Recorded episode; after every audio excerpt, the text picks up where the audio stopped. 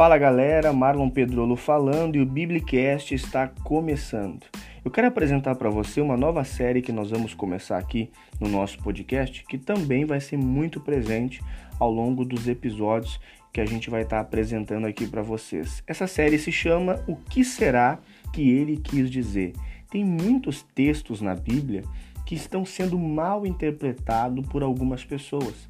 Alguns textos estão sendo tirados do seu contexto e estão dizendo coisas que na verdade nunca passou pela cabeça do escritor sagrado. E o objetivo dessa série é trazer o verdadeiro entendimento ao coração das pessoas de inúmeros textos na Bíblia que, infelizmente, estão sendo mal entendidos e mal interpretados. Então eu creio que Deus vai nos abençoar muito com essa série, nós vamos aprender muito, crescer muito. Eu quero que você fique junto comigo, fique ligado, porque a gente vai crescer em graça e conhecimento. E eu vou apresentar agora mesmo para você o primeiro texto desse primeiro episódio da nossa nova série. Então fica ligado, porque agora nós vamos aprender o que será que ele quis dizer.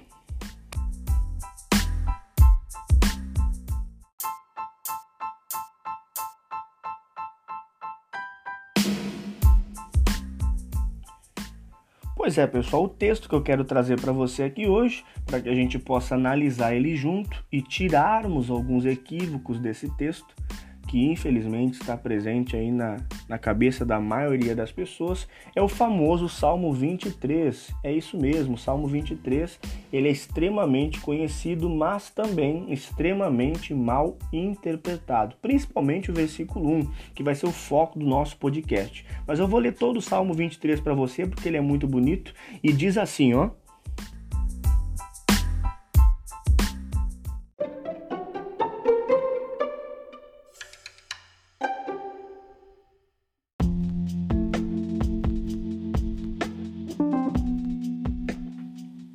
O Senhor é meu pastor, nada me faltará.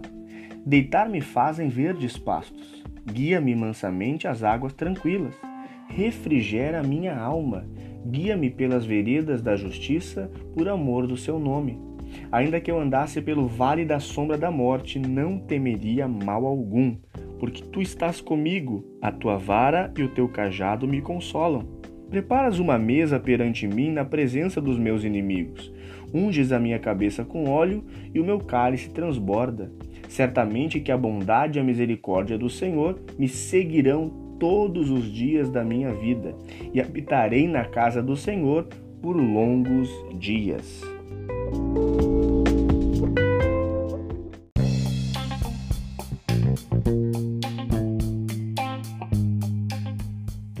Quem aí nunca leu, nunca citou ou nunca viu alguém citando o famoso Salmo 23, principalmente aqui o verso primeiro, né?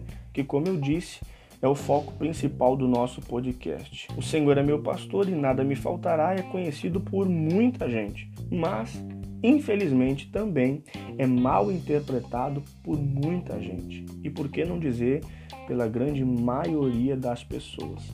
Qual é o entendimento que se tem quando se lê o Salmo 23, geralmente? O Senhor é meu pastor, nada me faltará, quer dizer que eu não vou ter falta de nenhuma coisa vai me faltar, eu não vou ver nada faltando na minha vida, afinal de contas, o Senhor é o meu pastor.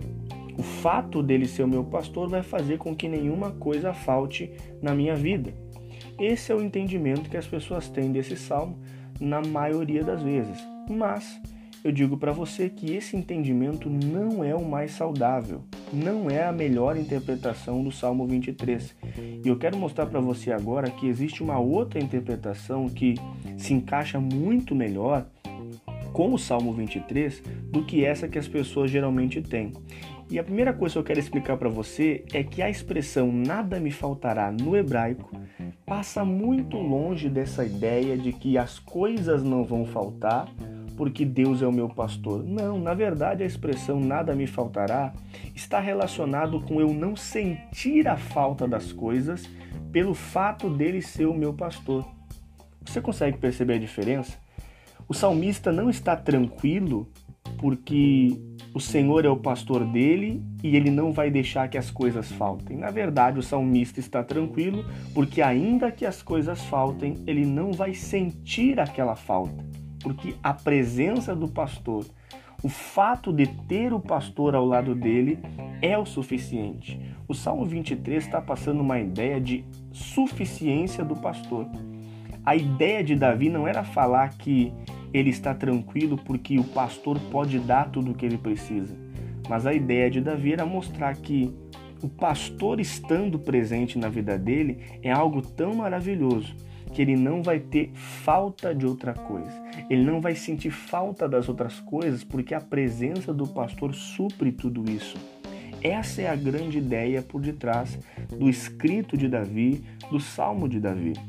A gente muitas vezes lê esse texto e quer focar naquilo que o pastor pode fazer, mas na verdade o foco deveria estar em quem é o pastor. E esse pastor é o Senhor. Como disse, o nosso Senhor Jesus Cristo para o apóstolo Paulo, a minha graça te basta. O fato de ter ali o pastor presente na nossa vida, cuidando de nós como ovelhas, estando ali ao nosso lado, nos é suficiente. O versículo 4 vai corroborar com esse entendimento, porque ele diz assim: ainda que eu andasse pelo vale da sombra da morte, não temeria mal algum, porque tu estás comigo, a tua vara e o teu cajado me consolam. Pois, se o entendimento que as pessoas têm do Salmo 23, esse mais comum, de que nenhuma coisa vai me faltar, porque afinal de contas ele é o meu pastor, se esse entendimento estivesse correto, não precisaria existir versículo 4, porque não existiria vale da sombra da morte. Afinal de contas, vale da sombra da morte é um lugar de falta, é um lugar de escassez, que segundo essa interpretação mais comum, não existe na vida de quem é ovelha deste pastor aí maravilhoso que é o nosso Deus. Mas se essa segunda interpretação que eu estou apresentando para você agora for realmente a mais saudável, o Salmo 23, versículo 4 faz todo sentido. Ainda que eu esteja no vale da sombra da morte, ainda que a escassez, que a falta, que o problema esteja presente na minha vida, eu não vou sentir medo, não vou me espantar, não vou me acovardar, nem me apavorar, porque tu estás comigo, o pastor está ali, então eu estou descansado, eu estou tranquilo, está tudo faltando na minha volta, mas o pastor está ali, então por isso a minha alma está tranquila, a minha alma está descansada. Olha só, pessoal, o Salmo 23, versículo 1 nos traz uma mensagem da importância do pastor.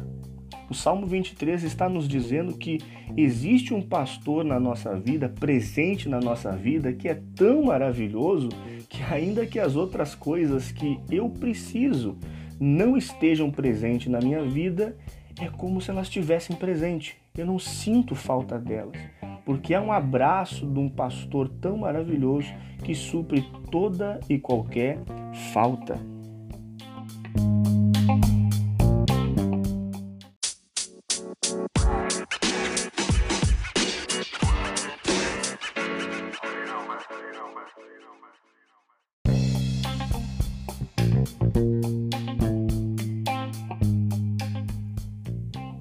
Quando se entende o Salmo 23, verso 1, dessa maneira mais comum que as pessoas geralmente entendem, isso acaba criando bastante preocupação no coração de algumas pessoas. Porque tem gente que diz assim: poxa vida, Deus é o meu pastor. Poxa vida, eu reconheço Ele como meu pastor, mas tem tanta coisa faltando na minha vida. Eu estou numa fase difícil, eu estou passando por um problema, eu estou passando por uma luta, as coisas estão tão escassas na minha vida, como pode, se a palavra de Deus diz, o Senhor é meu pastor? Essa interpretação faz com que pessoas coloquem até mesmo a veracidade do texto sagrado em xeque. Algumas pessoas passam a duvidar se a palavra de Deus realmente está dizendo a verdade, porque quando ela compara com a vida dela, ela não enxerga aquele entendimento que ela tirou. Mas quando nós passamos a entender o Salmo 23.1 da maneira como ele deve ser entendido, nós tiramos o entendimento daquilo que realmente estava no coração de Davi, nós começamos a ficar tranquilo. Poxa vida, a palavra de Deus já diz, Ainda que esteja faltando aqui ou faltando ali, ainda que falte, o Senhor é meu pastor. Eu não sentirei essa falta. O Senhor, meu pastor, não faltará. Essa é a interpretação bem literal aí do texto no hebraico. O Senhor, meu pastor, não faltará. Passe a olhar para o Salmo 23 e se maravilhe com o pastor que você tem e não com as coisas que o pastor tem pronto a dar a você. É verdade que o pastor pode e tenho certeza que ele vai dar aquilo que precisamos. O nosso pastor, ele é preocupado com a ovelha. Deus, ele é bom, poderoso e ele é pai. Então, certamente, ele vai suprir as nossas necessidades sempre que necessário e sempre que assim for a sua santa vontade, que creio eu que sempre é por causa da sua benignidade. Mas nós devemos estar contentes com a presença do pastor. Devemos estar satisfeitos com o pastor que temos na nossa vida. Ainda que a grama não esteja verdinha na nossa volta, o pastor está ali, portanto, devemos estar felizes.